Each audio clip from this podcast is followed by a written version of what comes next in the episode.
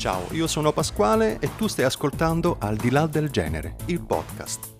Una finestra che affaccia verso la nostra più grande passione, la musica. Al di là del genere, buon ascolto.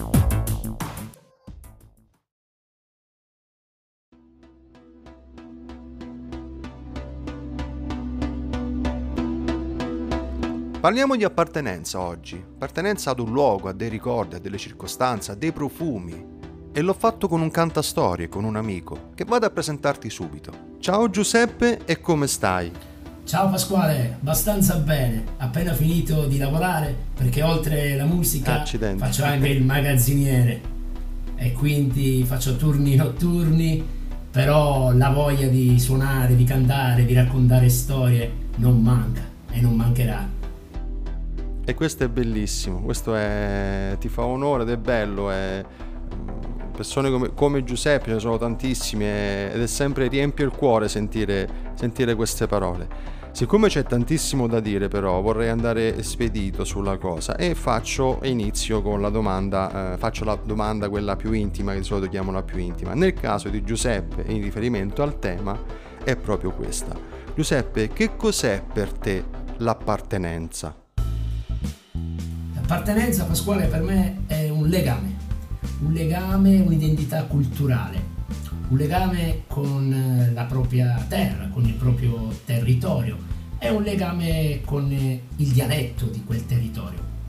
Io, come ti ho detto precedentemente, sono immigrato a Padova nel 2000, 2000 eh, 2001 e ti dico che non vedevo l'ora di lasciare il mio paesino calabrese. Io sono di Villa Piana, che è un paesino sulla costa ionica. E in mano una chitarra, dei sogni, la voglia di scrivere canzoni, sono partito. All'inizio per studiare, o meglio per raggiungere mio fratello che già studiava qui a Padova. Poi ho trovato un lavoro, ho lasciato prima gli studi trovato lavoro e mi sono trasferito perché ho messo famiglia qui nel Veneto. E infatti proprio la mia prima canzone che ho scritto è stata per Nina, la mia, la mia bimba, la mia prima bimba. E il brano è presente nel mio primo EP, Noi, po- Noi Poveri Cristi, ed è Nina's Blues perché in quel periodo ascoltavo moltissimo il Delta, il Delta Blues. Ero un, proprio assorbivo eh, la tecnica di Mississippi John Hart, Skip James, Charles Patton. Va bene, sto un po' divagando, torniamo a noi, torniamo all'appartenenza. A un certo punto mi arriva il richiamo, il richiamo della terra natale, eh, che di solito eh, sfocia nella nostalgia. Invece quella nostalgia quasi di Ulisse verso Itaca. Invece a me, eh, più che una nostalgia, era un uh, ricordo. Venivano in mente tutti quei ricordi che avevo accumulato nel, nel passato, soprattutto quando abitavo in Calabria, Villa Piana, quasi i ricordi per eh, evocare un'appartenenza.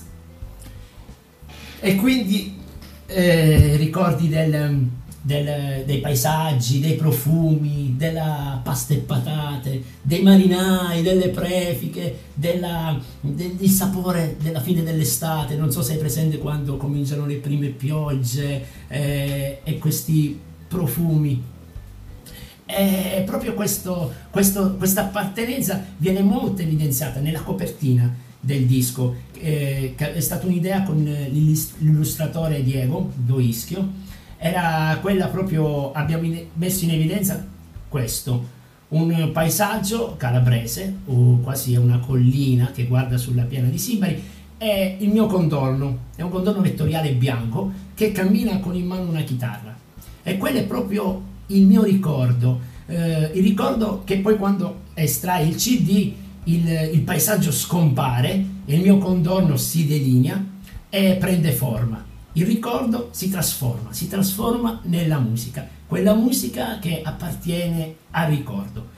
Per, eh, per eh, il ricordo per cantare di un posto de- devi avere un legame, un legame forte, un legame quasi come se fosse la tua donna, una complicità, anche quando lo si critica e soprattutto quando lo si critica, bisogna avere un'appartenenza.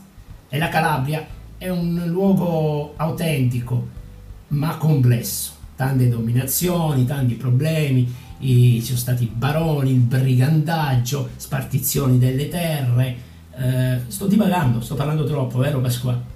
Oh, bene. No, no, eh, fa sempre parte dell'appartenenza, nel senso che eh, nelle parole di Giuseppe eh, si evince quanto sia un'anima libera che sicuramente ha ancora mh, mm, radici attaccate a quella terra che, che in qualche modo gli appartiene, sempre, comunque, anche se ha centinaia di chilometri di distanza. È l'esempio di moltissime altre persone ed è, ed è bello riscoprire, anche grazie alle parole di Giuseppe, quello che poi alla fine eh, vivo anch'io tutti i giorni in questo momento che sto registrando mi trovo a Roma, non sono nel mio paesello e quando parlavi di contorni, di profumi, di odori, di sensazioni, di cummari, di compari, eccetera, eccetera, ovviamente ehm, condivido appieno tutto quello che, che, stai dicendo. Continua pure Giuseppe, continua pure. Bene, bene, non vi... va bene.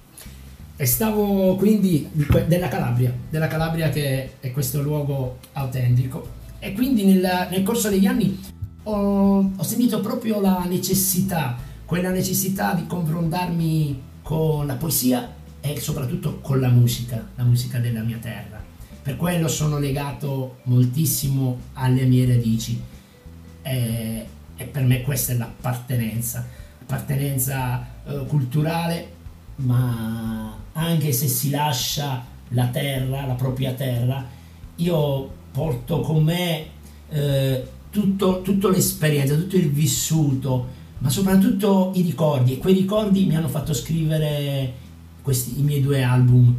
Il primo, Noi Poveri Cristi, uscito nel 2017, è un EP dove raccoglie brani anche di Modugno, due brani di Modugno, perché è un maestro. Ho, messo, ho, scelto quei due brani proprio perché Modugno è quasi un maestro che mi indica la via.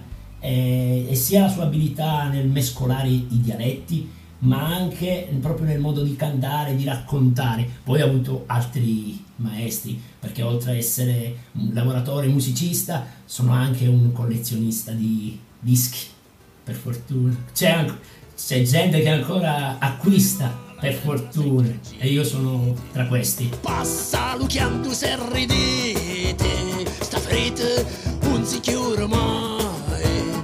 Dimmo sulla dove stai. Dimmo sulla dove stai. E non barrati mali e non barrati mali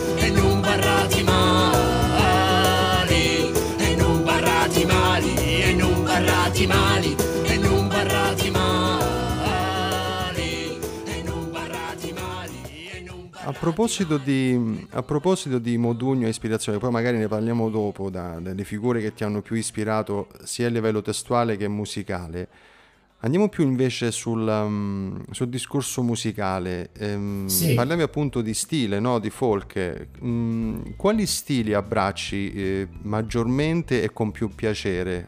Ovviamente io ho ascoltato i tuoi album e, e, lo, e lo, so, lo conosco. È un connubio di, di stili anche perché nell'ultimo eh, non sono soltanto io che suono, mi sono circondato di musicisti che hanno collaborato con me, che scelti proprio per il loro modo di suonare, anche per la loro abilità tecnica esecutiva, ma suonava l'anima, nel senso che non suonavano soltanto con le dita.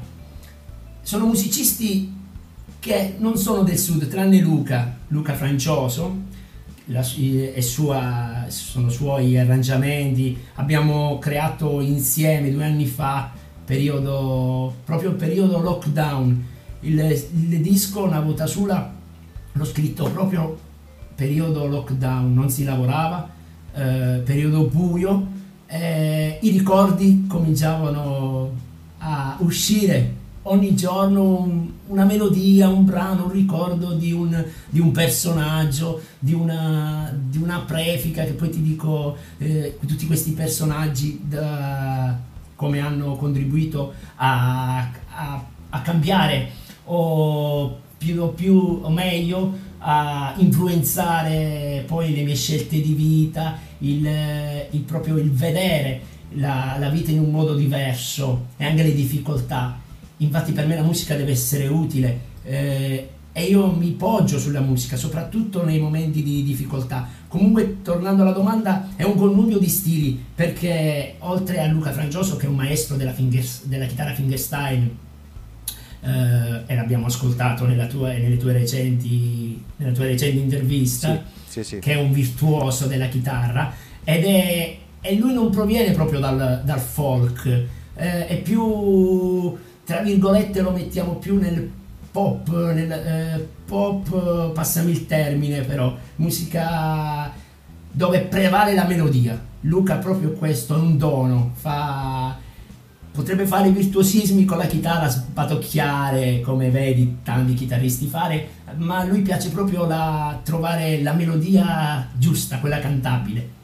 E poi hanno collaborato eh, Jacopo Jacopetti al sax, sassofono, eh, Mattia Bazzar, Congato, Banoni, e lui proviene dal jazz, lui è jazz.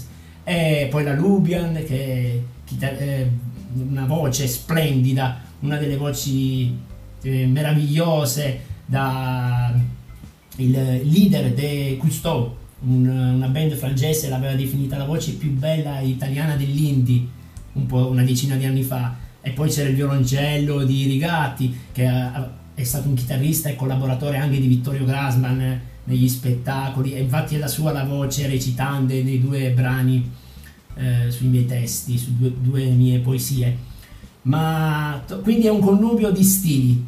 Il mio, io provengo dal- dalla, dalla musica folk, dalla Taranta, a me piaceva molto, ero fuori gli schemi perché i miei amici, stiamo parlando degli anni 90, ah, ascoltavano c'è chi la disco oppure andavano in discoteca. A me piaceva tantissimo andare alla ricerca nelle campagne dei, dei suonatori di chitarra battente oppure di tamburello eh, ed erano e andavo lì, andavo lì, proprio rimanevo incantato, mi piacerebbe fare quello, vorrei suonare. E, e la portavo dentro di me, non ho mai studiato quella tecnica eh, lì in Calabria. Poi invece salendo a Padova eh, la musica mi era sempre piaciuta, il mio sogno era proprio suonare su un palco. Che- quello era il mio sogno, suonare su un palco. Poteva esserci nessuno lì a sentirmi e si realizza, si realizza per- con una band che sempre su, che si chiamavano i Taranta Spritz, che volevo un po' coniugare il nord, mettere d'accordo nord e sud, lo Spritz che è una bevanda famosissima ormai in, tut- Certo, certo. ormai in tutta Italia, e, e con la Taranta. Però l'avevamo contaminata perché a me piace contaminare, non essere eh, proprio puro nella, nella musica, deve esserci contaminazione in tutti gli stili. E abbiamo messo il rock, infatti il chitarrista aveva una chitarra, un, un Ibanez ed era un metallaro, Metallica, Slayer. Poi il- e quindi avevamo cercato di contaminare, non avevamo registrato nulla, ma abbiamo aperto numerose band tipo Nidi Darak, Roy Pacci, Scagi, Peppe Voltarelli. Avevamo avuto, giravamo, eravamo scatenati. Suonavamo malissimo, malissimo proprio. Però la gente vedeva questa energia positiva, soprattutto alle feste universitarie qui nel- a Padova, il mercoledì, Piazza delle Erbe si riempiva. E la cosa sorprendente è che portavamo la chitarra ovunque, era come uno di noi, proprio la portavamo dappertutto. eh, e siamo andati al Carnevale di Venezia, era sempre un, un modo, secondo me, per unire. Infatti lì abbiamo, si conosceva gente, ragazzi universitari, professori, si scambiavano idee. Infatti la musica deve essere anche questo, soprattutto un veicolo di messaggi, di sentimenti eh, e non solo divertimento, ci sta anche il divertimento per carità, ma deve essere anche veicolo Quanto di messaggi. sei... Certo, certo, deve essere... Tornando alla chitarra, prima che mi dimentico la Sì. domanda, perché mi piace anche sentire, sentirmi dire questo. Quanto sei legato al tuo strumento?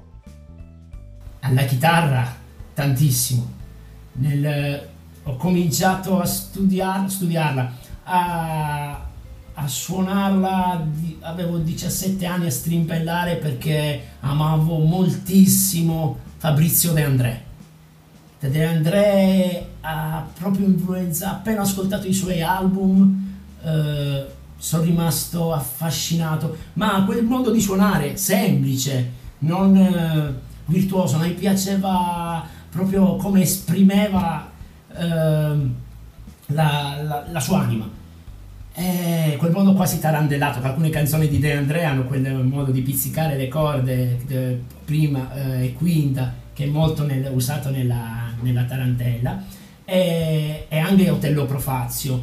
E quindi vedevo Otello Profazio in Calabria, un cantastorie, portava la sua chitarra e vedevo questo modo eh, di suonarla eh, che mi, mi aveva mi ha preso, mi, ha- mi piaceva anche il, il timbro di- dello strumento e poi quello strumento è diventato parte, è diventato parte di me, nel senso eh, che non riesco a stare nemmeno no, una giornata, dico troppo, senza toccarla. Andrò in vacanza una settimana e la chitarra verrà con me.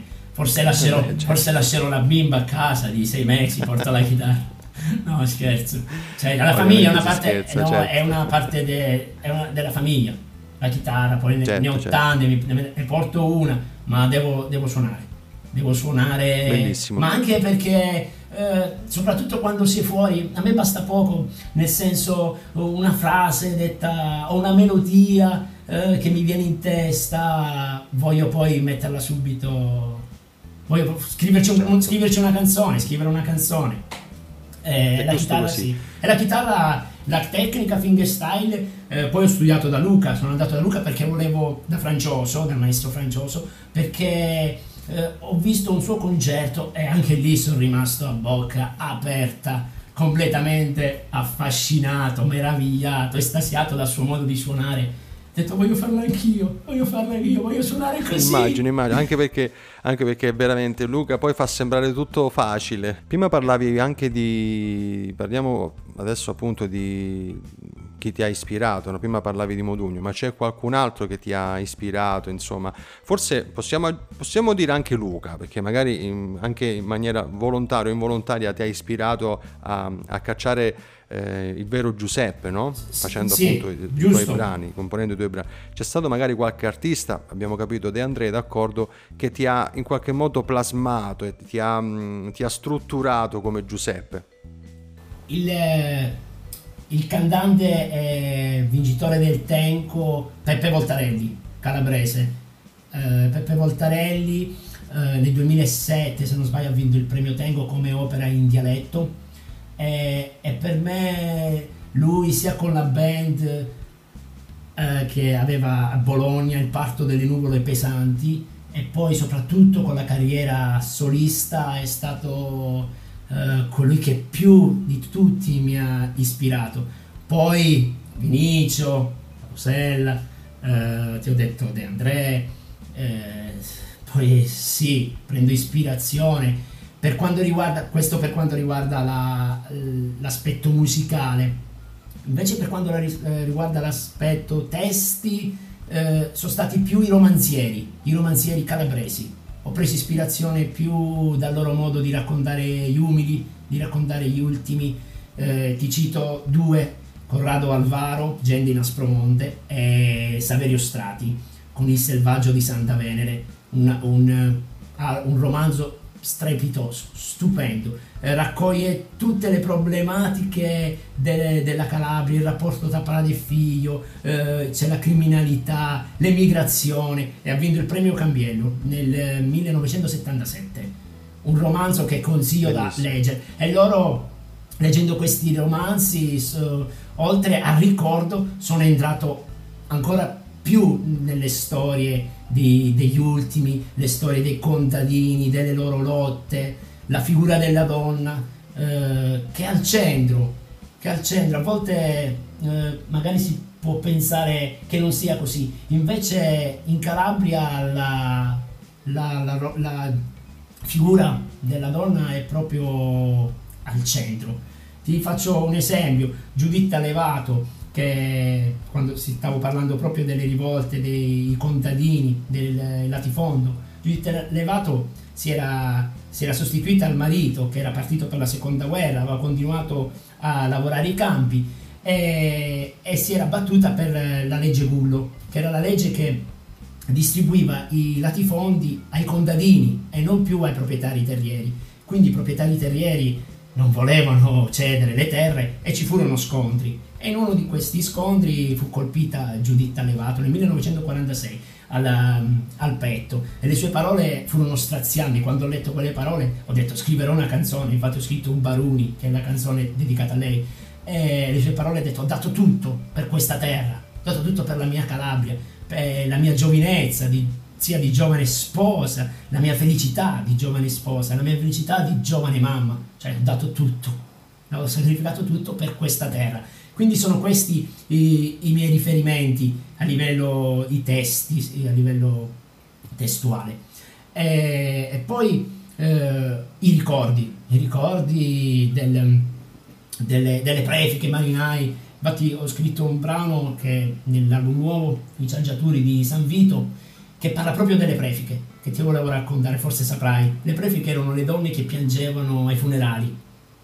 Piangevano ai funerali, Sì, sì, sì, sì. e i- le Chiangiamurt si chiamavano. Io ne ho conosciuta una, perché era la signora che badava a me nei miei primi anni di vita. E lei mi diceva che non è mica facile eh, simulare, simulare per una persona che non si conosceva. Ma tu dovevi vederle qua qua. Erano, ti facevano accapponare la pelle, cioè si strappavano i capelli, battevano sul petto, urla strazianti. eh, era qualcosa di impressionante. Alcune arrivavano pure alle convulsioni, alle convulsioni arrivavano.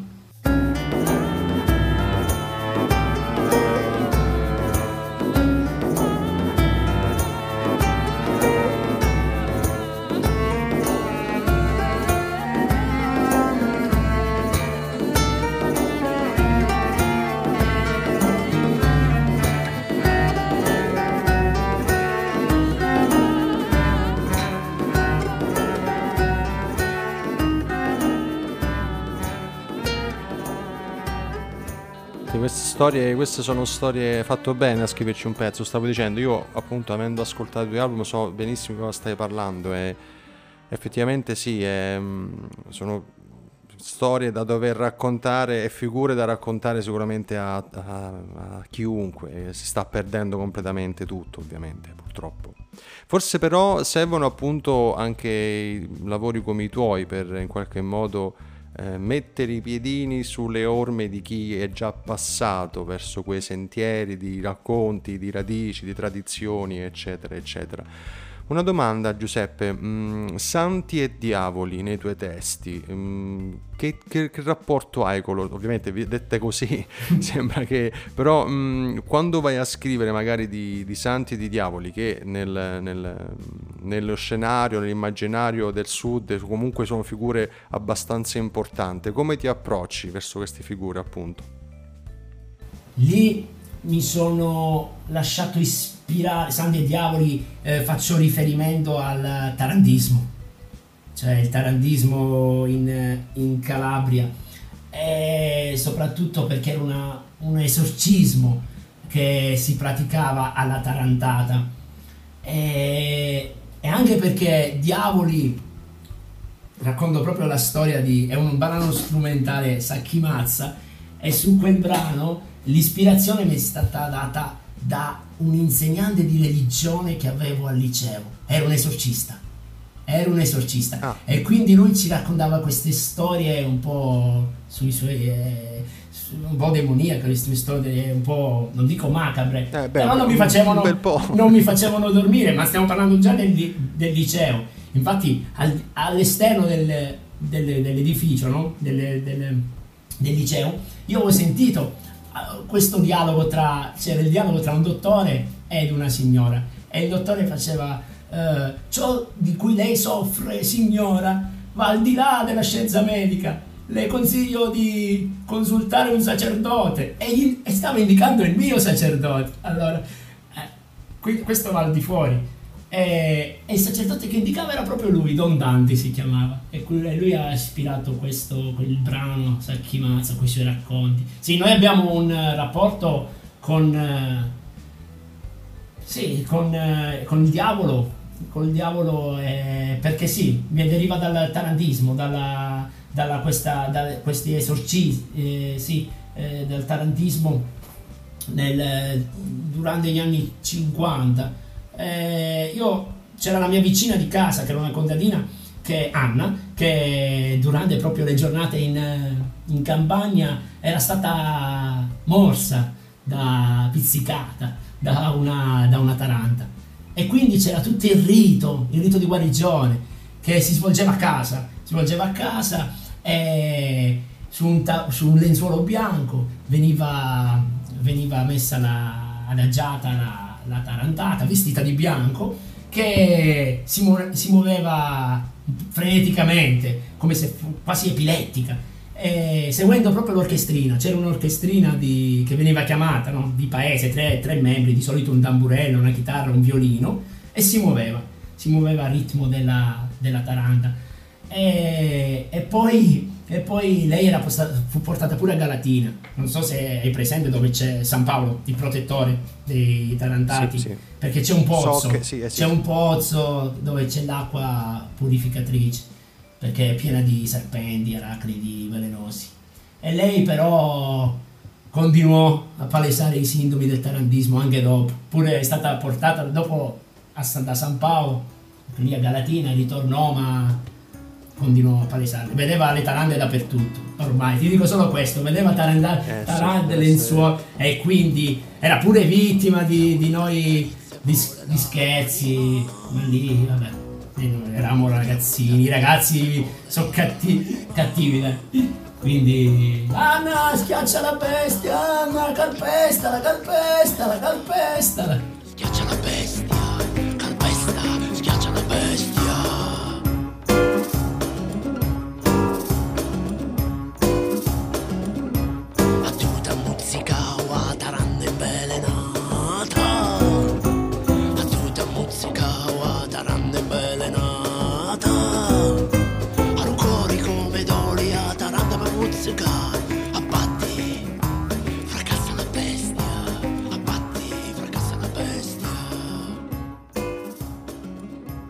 Giuseppe, mm, dove possiamo trovare tuoi, il tuo materiale, diciamo tutto? Dove possiamo trovarti, ascoltarti? allora, nelle, nelle, piattaforme digitali uh, c'è tutto il, i due, trovi tutti il, il repertorio, i due, i due album uh, registrati, sia l'EP che l'ultimo uscito a, a maggio, Navuta Sula. Navuta Sula. Che poi ti dico questo, anche se non il titolo una volta sola, voglio svelarlo perché è carina. Era una lettera che ho sempre trovato tra i cassetti, in realtà custodita gelosamente da mia mamma, la lettera di mio nonno che aveva scritto a mia nonna do, nel 44. Lui era un internato, erano gli italiani che dopo l'armistizio erano stati rastrellati e, e portati in Germania in Germania. Sì. Quindi eh, ho trovato questa lettera che finiva con eh, cara bice, si vive una volta sola, però ti porterò, tipo, ti porterò nel, nel, mio cuore e ti ringrazio, finiva così, ti ringrazio per il meraviglioso canto che mi hai dato. Bellissimo, ho detto scriverò Bellissimo. assolutamente una canzone e ho dedicato un disco, ho dedicato proprio un disco a, a lui, a, a una volta sola. Si vive una volta sola, quindi Carpe esatto. diem, carpe diem, coglila, fai tutto. Non ci sono limiti, non ci sono limiti a nulla. Perché alla fine ho suonato su un palco. Quello che ti dicevo, esatto, il esatto. mio sogno l'ho avverato. No, lo sto avverando col suonare, eh, ma anche altro, la famiglia, eh, essere... Sì, va bene, va bene. quello è, lo, lo, si, avver- si avverano i sogni, basta crederci, basta crederci. Giuseppe, a chi vuole e dove vuole arrivare la tua musica, il, tuo lavoro, i tuoi progetti? A me piacerebbe che la mia musica arrivasse a più persone, ma alle persone che hanno ancora voglia di ascoltare, scoprire eh, magari cose che non hanno ancora eh, appreso bene o sviluppato bene nella propria conoscenza. Il, come i vecchi cantastorie, perché io mi definisco un cantastorie più che un cantautore, eh, diffondo quindi storie e valori della mia terra con il mio, il mio dialetto. E mi piacerebbe che arrivasse proprio pers- alle persone che hanno ancora voglio essere quasi un ponticello tra i sentimenti tra ve- voglio essere un veicolo tra un ponticello per arrivare e unire i sentimenti delle persone e lo faccio e voglio farlo attraverso la, la, la musica popolare, la musica della mia terra. Bello. Bellissimo. Giuseppe, prima parlavi di sogni, qualcuno si è appunto avverato, ma hai ancora sogni nel cassetto? Certo, certo, non ci sono... ne ho tanti sogni, tantissimi, sia a livello musicale e non. Eh, però per quanto riguarda il livello musicale è sempre quello di di migliorare a livello artistico e, e lo faccio e lo si fa con lo studio, sto studiando, si finisce mai di studiare, ma non solo la tecnica, ma proprio lo studio delle tradizioni, lo studio del dialetto, come ti dicevo prima. Eh, e i sogni, il mio sogno è quello di vincere un premio Tenco. Scherzo. beh, beh, insomma, modesto, dai, modesto. no, il mio sogno è di portare la mia musica in giro per l'Italia.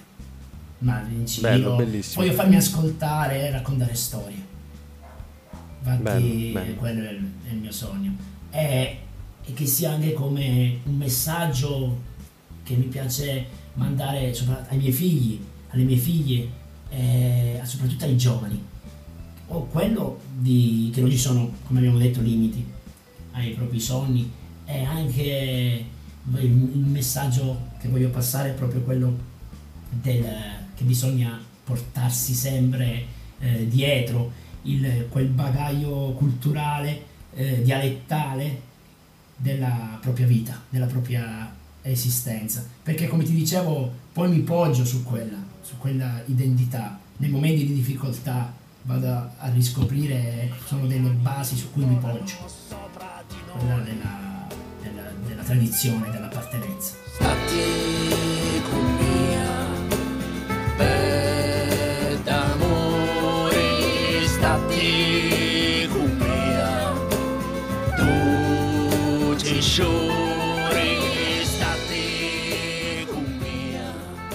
Ti lascio il microfono per qualche tua considerazione finale e personale su questa, su questa nostra bella chiacchierata.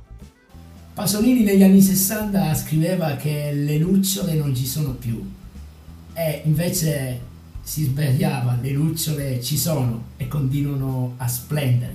Al di là del genere è una di queste. Vi lascio e ti uh. ringrazio.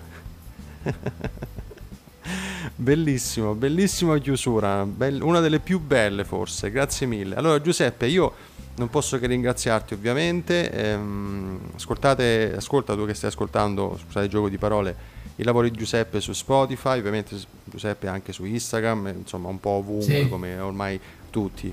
Ehm, grazie Giuseppe, alla prossima, se avrò bisogno ti ricontatto, d'accordo? Sì, grazie mille. È stato un grande piacere, è stato un è grande il mio, piacere. Il mio. Ciao Pasquale. Ciao Giuseppe. Ciao Pasquale. Nel bene o nel male apparteniamo a qualcuno, a qualcosa, a qualche luogo, a qualche circostanza o perché no a qualche ricordo. E lei, la musica, nel bene o nel male è sempre appartenuta a noi, al di là del genere. Questo era al di là del genere. Grazie e alla prossima puntata.